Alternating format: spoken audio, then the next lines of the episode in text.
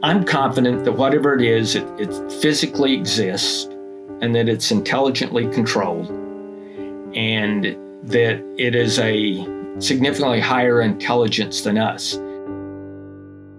The Rational View is a weekly series hosted by me, Dr. Alan Scott, providing a rational, evidence based perspective on important societal issues.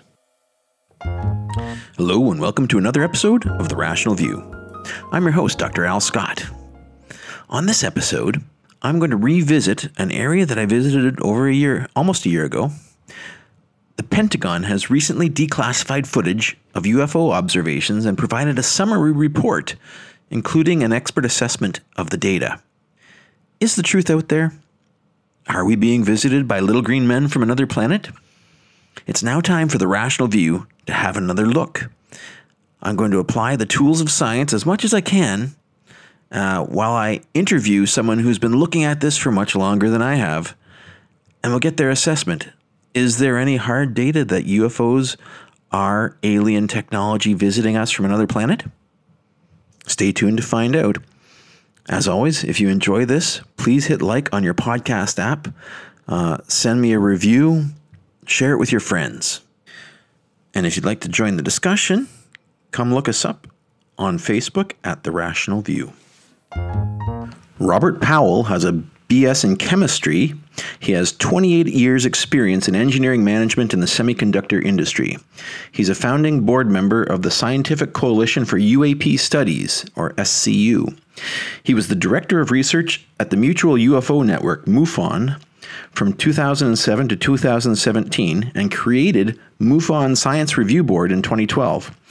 Robert is co author of a book published in July 2012 entitled UFOs and Government A Historical Inquiry, and is an author of a book designed for children published in November 2020 entitled The Truth About UFOs A Scientific Perspective.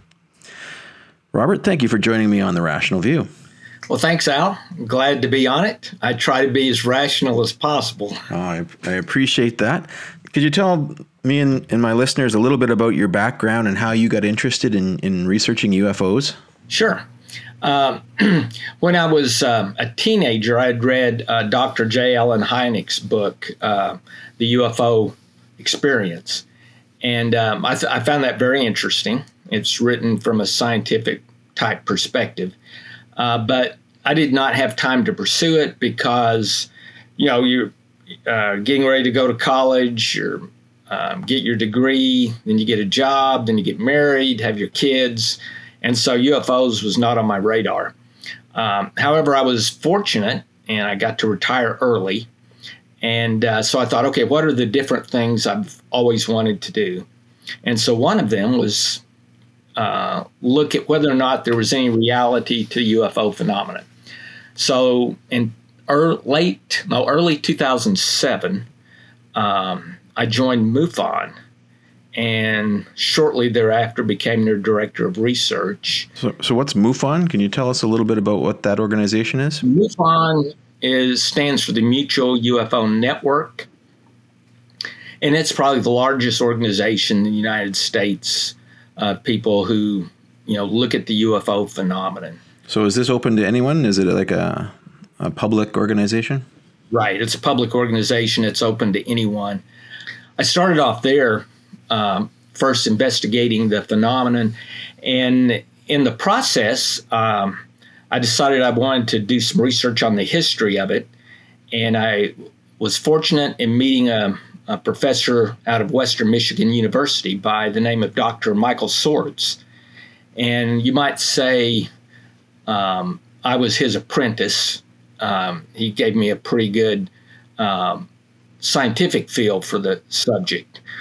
And so that, that's what really led to the book that we published, uh, UFOs and Government, a Historical Inquiry. Interesting.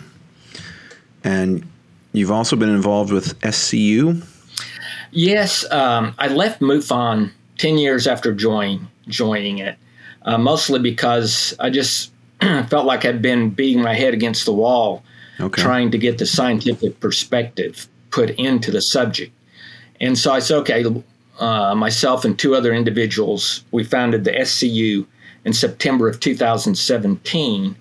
And uh, currently we have uh, 114 contributing members. 28% uh, of them have PhDs.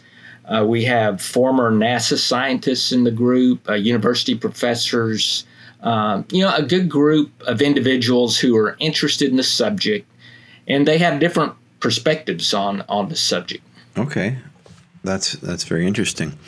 So the reason I, I reached out to you and wanted to do this podcast was the recent uh, release of a bunch of or declassification of, of a lot of UFO reports from the US government and the Pentagon. They just released an assessment of this data, a public unclassified assessment of the UFO reports over something like 20 years.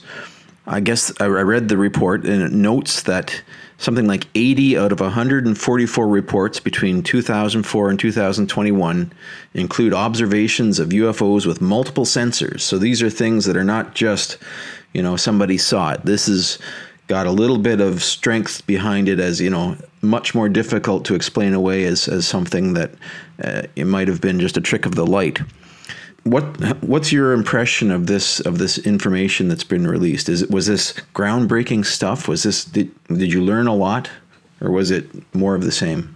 Yeah, I guess you might say it's more of the same. Uh, the, the the big positive on it, Al, was that this is really the first time the government has come out and said there's this number of objects that they can't explain. I mean, I, I find it pretty puzzling that the U.S. government in two years cannot identify more than one out of 144 objects as a balloon.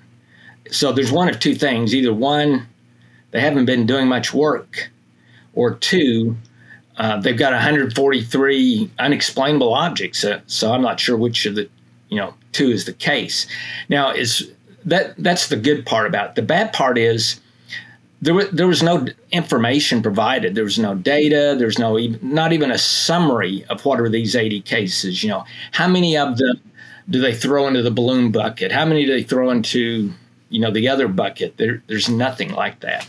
So, what what did they consist of? These reports? How how much information or real data do you have? Is just like a a date and time or nothing? Nothing. I mean, the, the government provided nothing on that. So Yep. So you have to go look for it yourself. Is it available if with on request or? No, no, there, it's not available mm. on request. There's no way to obtain it. Um, the other thing you might notice if you just kind of read through it a couple of times is those 144 reports mostly occurred within the last two years, mm. and they're mostly all Navy reports.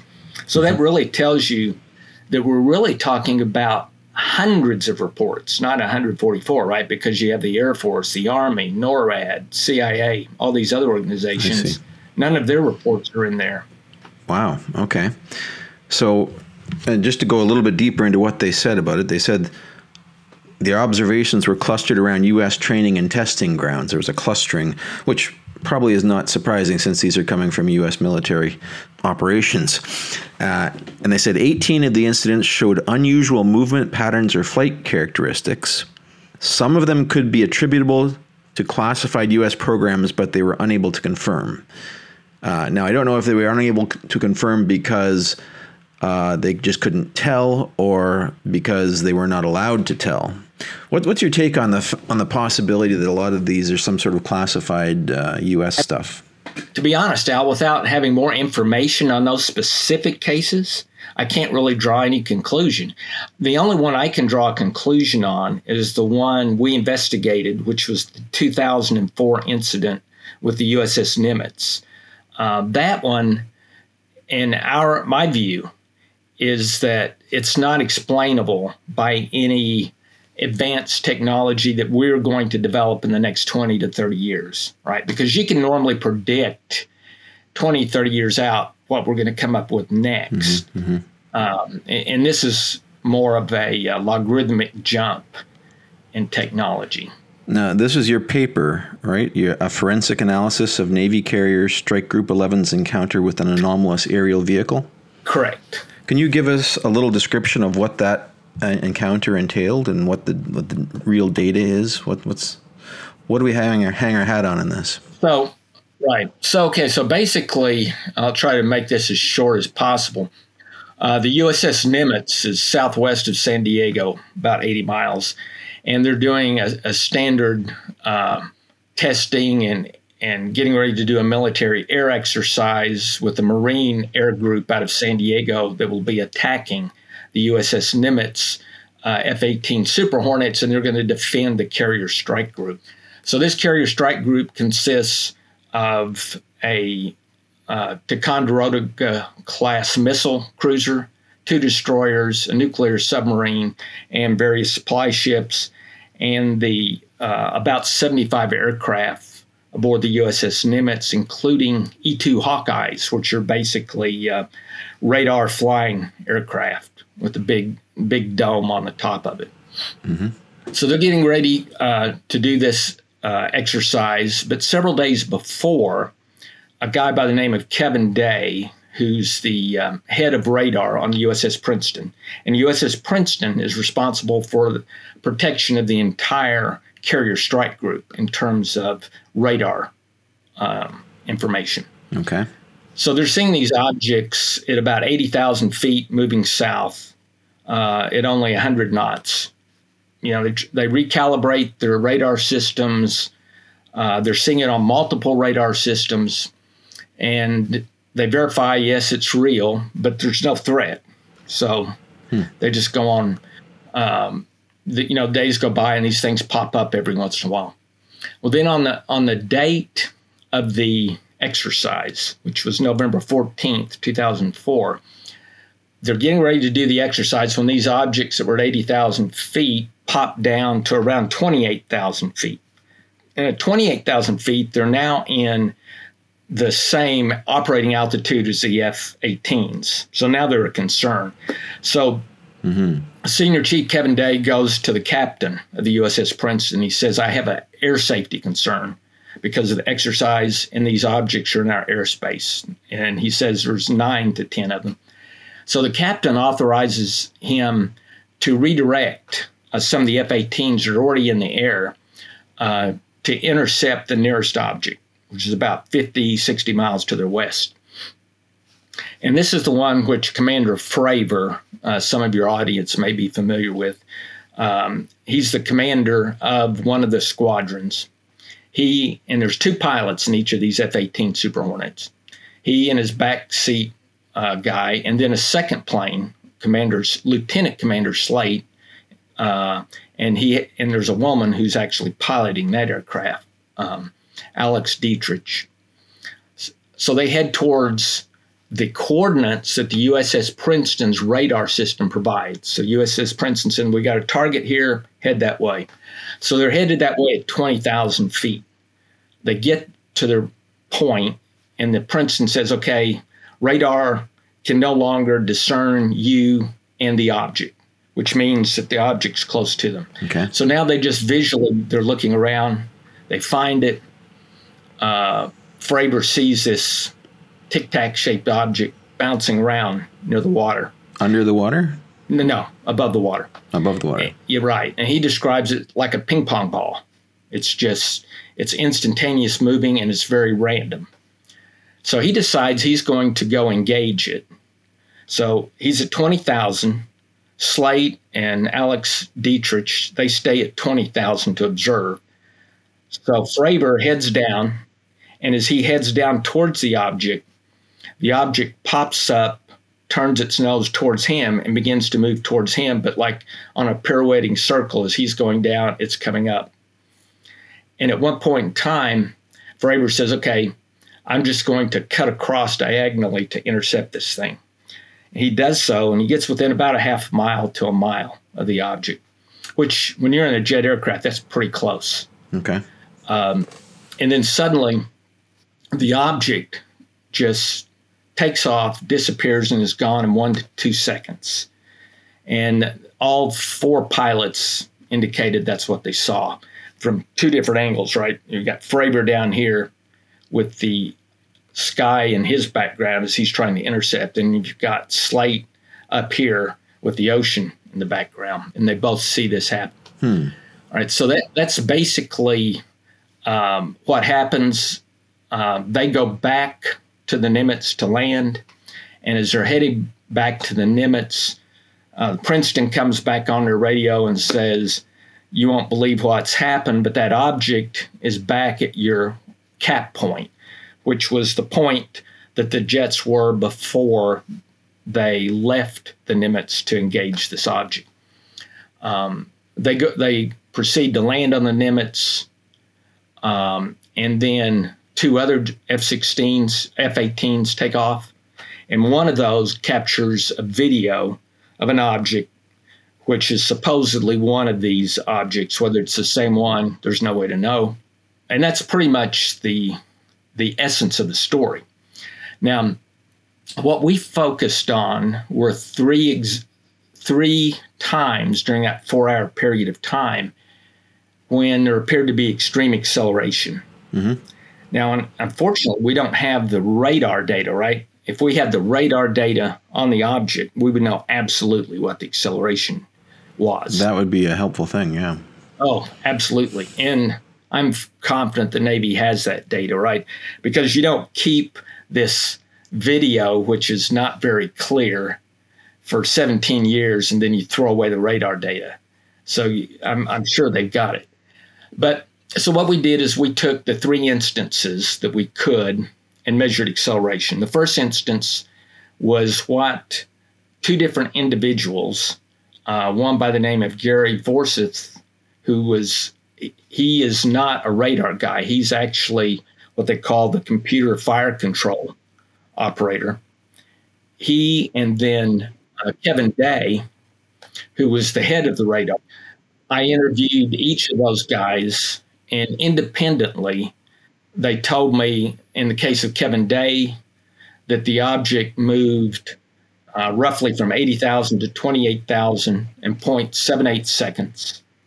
And in the case of Gary Forsyth, when I asked him how long did it take on the radar screen for it to go from 80,000 to 28,000, he asked me, How long did it take you to generate that question? And he said that's how long it took for that object to move from 80,000 to 28,000. So in, in less than a second, it went 60,000 feet. Right. Yeah, that seems non physical almost. Right, it does. The, the second example, I think this is the strongest, was the statements from um, the commander and the lieutenant commander who are in the jets. Uh, Fravor makes a a distinct statement that the object disappears from his view in one to two seconds. And when I say distinct, because he says if you've ever been to an air show and a jet goes by at Mach 1 low over you, it takes it 10 to 13 seconds to disappear from sight. And he said this object disappeared in one to two seconds. So that gives credence to believing that he knows that it was one to two seconds, not seven, eight, nine, ten seconds. In the case of Commander Slate, who I interviewed, um, he indicated because remember he's up at twenty thousand. He said when the object took off, he just described it as if it was shot out of a gun. So again, an indication of an object disappearing from sight in one to two seconds. Um, so at that point, right, it's just trigonometry to calculate the acceleration, right? Because we know uh, what the human eye can see, the smallest object, which is about 0.01 uh, degrees of sky. And from that, and it's, you know, I won't go through all that, but but you can calculate that. The third item was the video itself, which I think is the weakest of the three. But the video itself, if you assume that it's lost lock, the acceleration, this was the lowest of all the accelerations. I think it was around um, a minimum of 40 G's um, based on the video. Okay, and this and the size of this object was was supposed to be how big roughly? Did, did they know? They estimated the size of the object to be the same as their F-18, but what we did in our report is we we used error bars on everything, so we assumed anything from 25 feet to 60 feet. So we just looked at you know what would the acceleration numbers and all the other calculations be if we bury that, right? And then the other thing we buried, like in the case of pilot's testimony, we buried that to say, well, what if it wasn't one or two seconds? What if it was six seconds? So we buried that, calculated accelerations. Okay. Um, you know, same thing throughout everything we did. So this seems, as I say, seems very strange. Yeah. What was your conclusion on terms of the the object's capabilities? Is it beyond anything that you could envision that uh, could be uh, with current technology could be achieved with current technology? Yes, because not only do you have accelerations that went into hundreds of g forces, you've got an object that it can accelerate to hundreds of g forces and then come to a standstill, which of course is negative g forces. But the the problem is, you know, we we have objects that can accelerate nowhere near that, but mm-hmm. but you know we can get up to high speeds, but we can't stop and then reinitiate uh, speed again. Now, what about like um, additional evidence? Like, was there a sonic boom? I mean, you expect if something is exceeding the, the sound barrier, you, you would have a sonic boom. So, exactly, and we saw none of that. Right? There was there was really, if you look at it out, what we saw was no indication. I'll, I'll just say this: that the object is really physically there. Right? There's no sonic boom it should have been a fireball because the speeds we calculated are tens yeah, yeah. miles an hour. It should have been a fireball and the atmosphere just exploding around it. None of that. Yeah, so one thing we took into account, I said, okay, well, what if maybe it was a uh, hologram, right? Maybe someone's figured out how to project a hologram out in the middle of the ocean and make it look like it's a, uh, you know, this tic tac looking object, right? But okay, sure. Problems that we found with the holograms is we didn't think it was feasible. We could not come up with a feasible explanation for how you could do that out in the middle of the ocean because because there's a military exercise going on. The lasers used to generate the hologram most likely should be up in a, on a satellite, and so that means you're your laser is going through no atmosphere to thin atmosphere to thick atmosphere, no humidity to high humidity, and yet you're still able to uh, control this imagery. Uh, so we didn't think that was feasible. What about um, okay? So going along the hologram idea, yeah, you're obviously you know, if I were to make a hologram generator to distract jet fighters, I would make it relatively small. Right. And you did have radar hits, right? There was something there. Correct. On radar. did the radar move, sig- signature move off at speed as well, or did it remain remain there after the uh, interaction? Or do, do we know? Yeah, I'm not sure. Could you rephrase your question? I'm not sure what you're. The well, the the Princeton was tracking these radar signatures um, of objects did they see their radar uh, streaks moving off at, at speed? Or you know if there was a, a, projector that was stationary and an image that was moving at high speed is that consistent with the evidence? Uh, okay yeah i see what you're saying. Um, okay there's two instances. One is when the object is at high altitude um, and then it's moving at slow speed. And and there they're they're tracking it you know a normal type movement now, when the object is moving at high speed, um, my understanding from uh, Gary Forsyth, when I talked to him, as to how it moved, he indicated that it, it wasn't uh, it wasn't a continuous movement; that there were jumps in the movement, right? Hmm. On the radar. On the radar, yeah which he thought was very unusual. He'd never seen that before. Now, what we don't know about that radar system is not a typical uh, rotating dish. It's using a microprocessor to send out the, the radar signals. So, and I'm sure that's classified, right? I don't know if it's sending out a, a beam every one millisecond or one microsecond. But, you know, if it is skipping, as he indicated, then at whatever rate that radar beam is being sent out, this object would have to be moving faster hmm. than that uh, beam is uh, going out in order to skip. Now, the other thing that people would consider in this case is, you know, are these people trustworthy? Is there a reason that they would lie about this? You know, obviously, anything like this, you you know when you're when you're talking about evidence of things that are basically potentially extraterrestrial or beyond human capabilities as we understand them right. um, require a lot of evidence. And, and in a lot of cases, we've gone back and people have found hoaxes and people have discovered, you know, reasons to lie or, or, or things like that. I, I have no idea about this, but this is seems like a lot of highly placed military people. Right. I mean, what you mentioned, though, is always something to consider, right? And I always consider that when I look at any type of UAP or UFO case.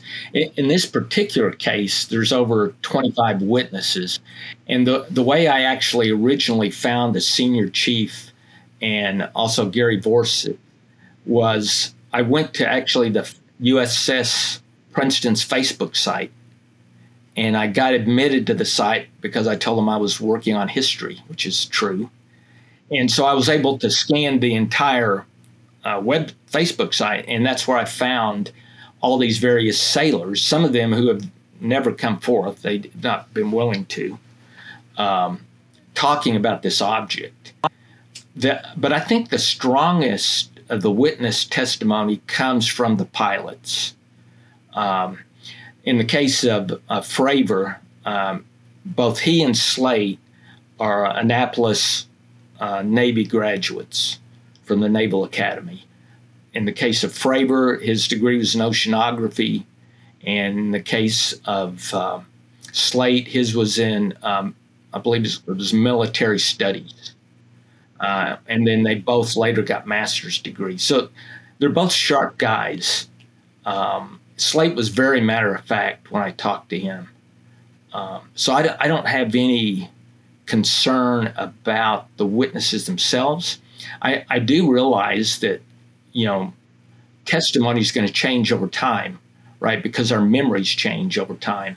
Sure, recollections aren't solid. This this is why you always love to have as much physical data as possible when you're looking at these. And the fact that you can't access the radar is troubling, right? If you, the more lines of evidence that you can get, the better you can narrow down the possible explanations for this. Absolutely. You know, in my mind, if the Navy would provide the radar data, and I understand there's national security issues here, so you would have to have a group of scientists be given access and they would have to sign non disclosure agreements, right? Because you don't want our adversaries to know how fast that microprocessor is sending out a beam. But in terms of knowing the speed and the acceleration of the object, to me, there's no national security issues there. I mean, a radar system is a radar system. Mm-hmm. What we have been arguing for and would like is really for the military to provide that data to scientists so that we we can actually have the data analyzed. Um, it, it, it's straightforward. You know, what what's the speed? What were the acceleration numbers? And if you see crazy speeds, crazy acceleration numbers, now there's only two possibilities. One, either you come up with a reason why your equipment was grossly malfunctioning that day, uh, and it's got to be a good, reasonable explanation. Or two, you're dealing with an intelligence, you know, that's an unknown intelligence that's not from you know any of the nation states on this planet. So, assuming that this is an actual observation of something anomalous, and the U.S. Navy has the data of the radar, presumably they'd be interested in analyzing this and coming up with some sort of an explanation.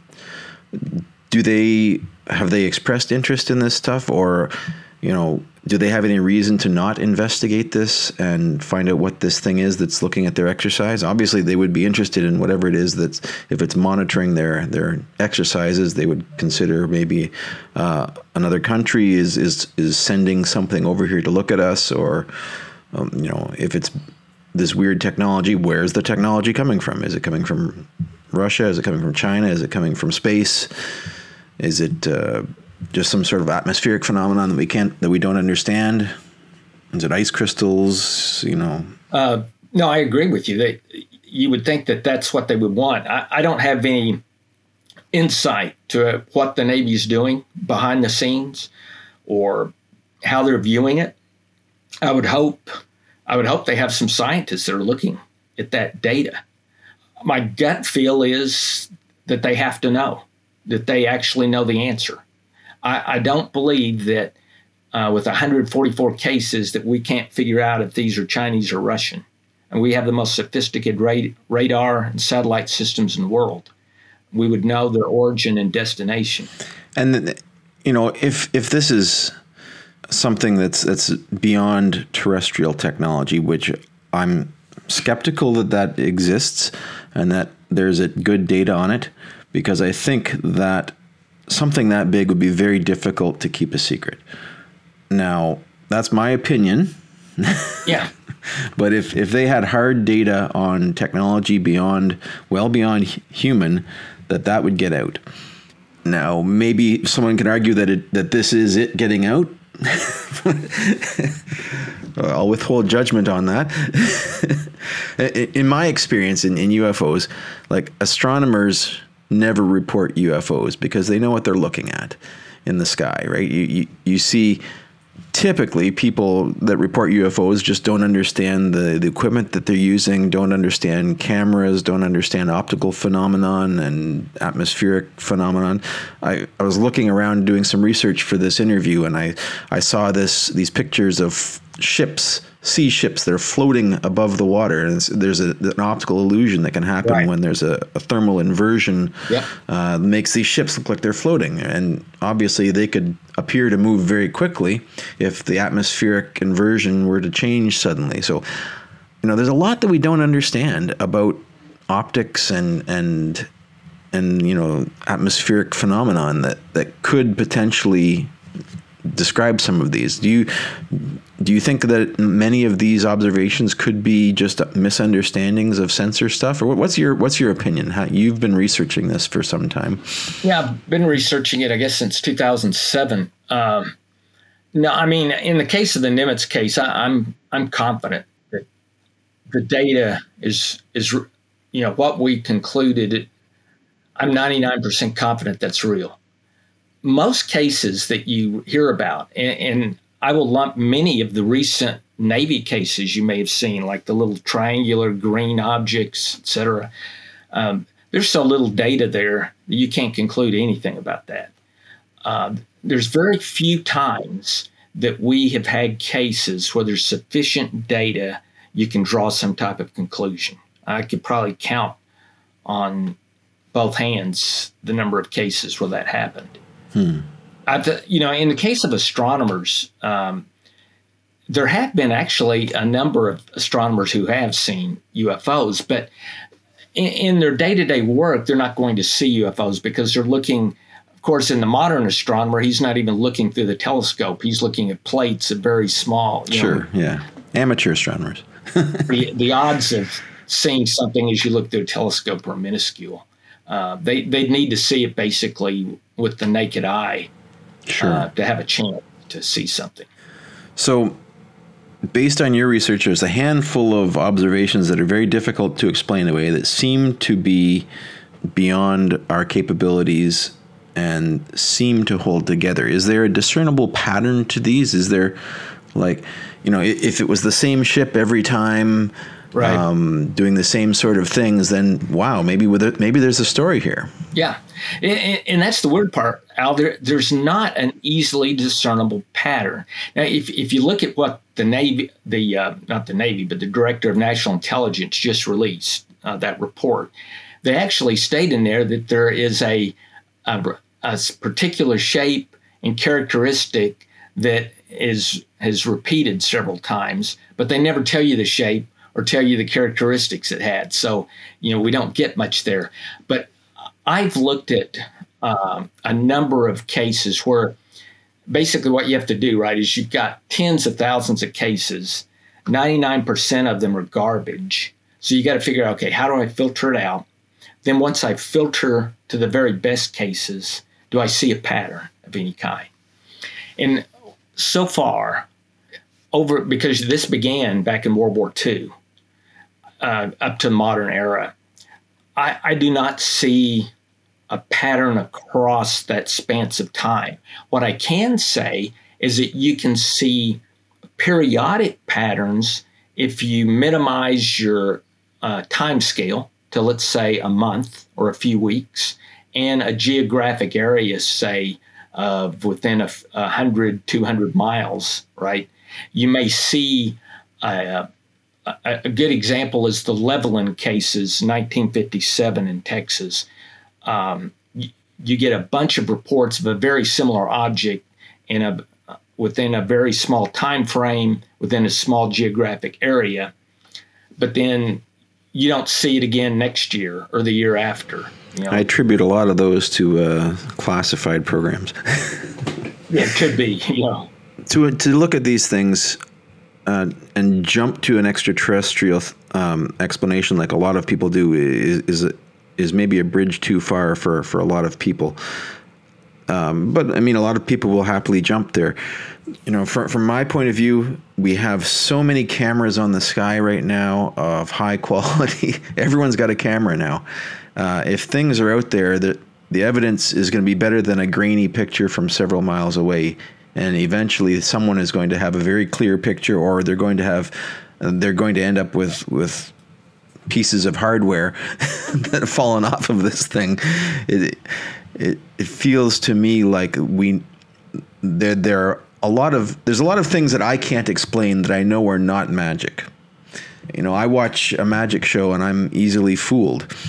Um, but I know that these people up on stage are not doing magic. There's an explanation for these, and maybe I'm too dumb to figure it out.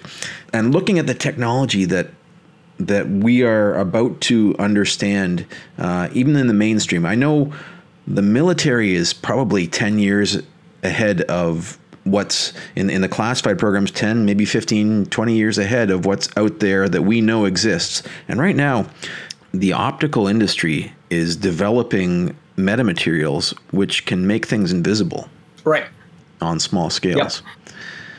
and when you start positing that technology on larger scales which I expect the military has been working on because obviously, why not? then you think, okay, well, maybe this is, you know, some some sort of cloaking mechanism that they've they've developed.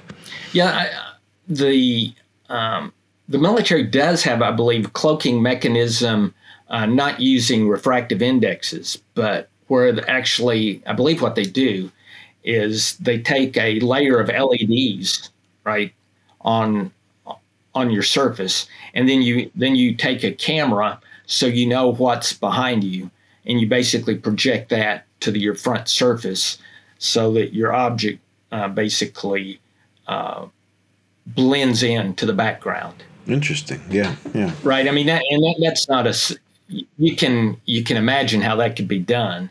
So that um, i can see that. Um, the the part that you know that concerns me is just the, these extreme speeds and accelerations. And our view in, in the scu is what we want to have happen is for congress to make this a federal policy just like you make global warming a federal policy and to provide funds to universities and scientific organizations to go investigate the phenomenon. Because the problems with the military is they're basically concerned with national security. So we'll probably never get the data. And then the other problem is they're they're not scientists. So they're not necessarily going to calibrate everything in the same way. Um, the guys that are doing those calibrations are not scientists. Uh, so we, I think, to get an answer to this issue, it really needs to come into the academic world and and out of the military world. I think you're right, and I think to get there, it's open access to data is what's necessary because until you have a lot more data, I don't think you're. I don't think anyone's going to be saying yes. We're being visited by extraterrestrials. What's your opinion? Do you think extraterrestrials are visiting us, or are you withholding judgment? Yeah, well, I, I can give my uh, opinion on it, um, and this is based on inductive reasoning, right? Just looking at the gross data that we have available. I'm confident that whatever it is, it, it physically exists and that it's intelligently controlled and that it is a significantly higher intelligence than us. Now, whether it's extraterrestrial, you know, by extraterrestrial, I mean from another solar system, or whether it's some other dimension, or who knows? There's no way that, right? There's no way any of us can know the source. Mm-hmm. The only thing we can do is we can hypothesize. Now, if you were to ask me, what do you think is the most likely explanation, Robert? Then I would say the most likely explanation of a higher intelligence would be from another exoplanet somewhere out there. Um, that doesn't mean that's the case. It's not something I, I can prove. It's just uh, of all the hypotheses, that's the one that I would bet on if I had to bet on. But I, I could change my mind tomorrow if there's some data that comes along that says, hey, it, this is probably the actual reason. Well, I, would qualify that. I, I wouldn't say you could you could assume it's a higher intelligence. Certainly, you could assume it's a higher or more advanced technology. I don't know how you would draw the conclusion that it's a higher intelligence. Um, you know, it could be a lower intelligence working for much longer. Yeah. You know, eventually, you know, we have done things that others in the past would, would think are magic. And uh, I've, I like the, the, the quote was it, uh, any sufficiently advanced technology is indistinguishable from magic. Right. Yeah. And, and I, I agree with that. Uh, you know, the other way I've looked at this is just deductive reasoning, right? Okay. So just throw all the UFOs out the window and just look at the scientific data we have today if you look at the extraterrestrial hypothesis, right? So you would start off by saying, number one, we know that there are lots of exoplanets out there, and a lot of them are in the habitable zone, mm-hmm. et cetera, et cetera, et cetera. So then the second question becomes okay, are any of those capable of high intelligence life? In other words, at our level or beyond. So if you imagined if you were out at another star system looking back at the Earth, right? And let's just assume you have 50 to 100 years more advancement than where we are today. Mm-hmm. They would look at our solar system, they would have identified Earth in the habitable zone. With a higher level technology, they would, their spectra of our atmosphere would probably not only show the nitrogen and oxygen, but would probably show uranium, plutonium isotopes so they probably know right off the bat, okay, got a nuclear civilization. Um, and then if they were capable of using a coronagraph to block out our sun, they would notice that the dark side of our planet is emitting a particular spectrum of visible light. By then, they should be fairly certain okay, we've identified a planet with intelligent life. And I think we'll be able to do that within 50 to 100 years. So once you've done that, the next question becomes, can you get there? Right? That's the the only question left. Um, and already, and you're probably familiar with this, Al, we've got this breakthrough project where we we want to be able to send basically microprobes to Alpha Centauri uh, at roughly 20% the speed of light. Yes. Uh, using solar sails. So we're already looking at interstellar travel. We're nowhere near where we would need to be in order to, you know, actually send something reasonable to another star system. But you can imagine a species a, a hundred years more advanced than us might be able to do that. So at that point, it becomes logical to start looking in our solar system and around our planet for any signs that another species has done that right? So even like I said, throw the UFO reports out the window. Uh, it would make sense that we would start looking for any signs of that. Indeed, I mean that's that's part of the the SETI type research that's that's going on is looking for both signals from other intelligences, uh, and there's also a lot of work going on in in astronomy even to look at biosignatures on planets and looking at their atmospheres and detecting uh, molecular oxygen, for example, in the atmospheres and um, various uh, unstable uh, chemistry uh, byproducts of what we consider to be life. Yeah. So definitely that is is is feasible uh, from from from a range. Um, the question is what range, right? And, and if you look at what we could detect out there, it's not very much. Like intelligent life could be pretty well next door to us at Proxima Centauri. In fact, that's what people are thinking right now, based on a recently discovered radio signal uh, emanating from from that area. Uh, I think those are the Parkes Radio Telescope discovered a uh, a narrow band radio signal that might have come from Proxima Centauri, and they're they're right now investigating to try to to debunk it and, and find out what where it really came from. Right. But obviously, there's there's we can't detect our our radio emissions uh, f- if it was our planet from very far away, from from more than you know a hundred uh, a sphere about ten or hundred light years around our planet, and the Milky Way is huge, right? It's you know you know 100,000 light years across and we're just sampling just the smallest little corner of it uh, and we're you know our advanced civilization, the, the signals from it obviously have not gone very far, even at the speed of light throughout our galaxy, for anyone to have noticed us yet. So I, th- I, think in, in that case, you know, a lot of people saying, "Where's the aliens? Why aren't there any aliens?" Well, we haven't really looked very far, and we aren't really that visible yet as a civil as an advanced civilization the, the signals we're sending out have only gone out, you know, 100 light years. Yeah, if right, that, that's correct. So, it, and then you have to figure, then, assuming, of course, you know, that they're limited to the speed of light, which probably a reasonable assumption.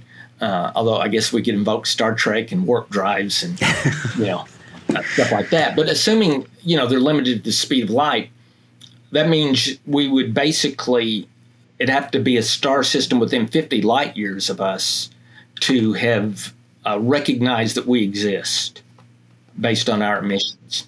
Makes you think. Yeah. Anyways, I think we're getting to the end of our, our time slot. Uh, and just before we wrap up, uh, I usually ask uh, my guests a question at the end of their interviews. I mean, what's your favorite uh, science fiction? My favorite author is probably uh, Orson Scott Card's is probably my favorite author. Yes, yes, very good, very good.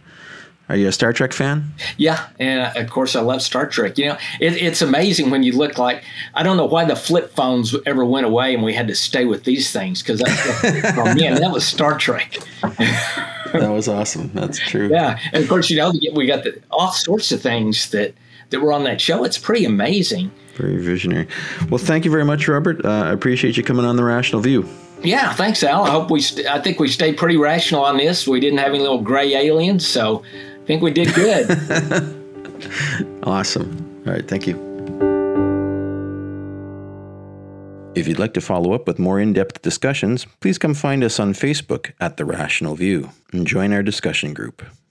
If you like what you're hearing, please consider visiting my Patreon page at patron.podbean.com slash The Rational View. Thanks for listening.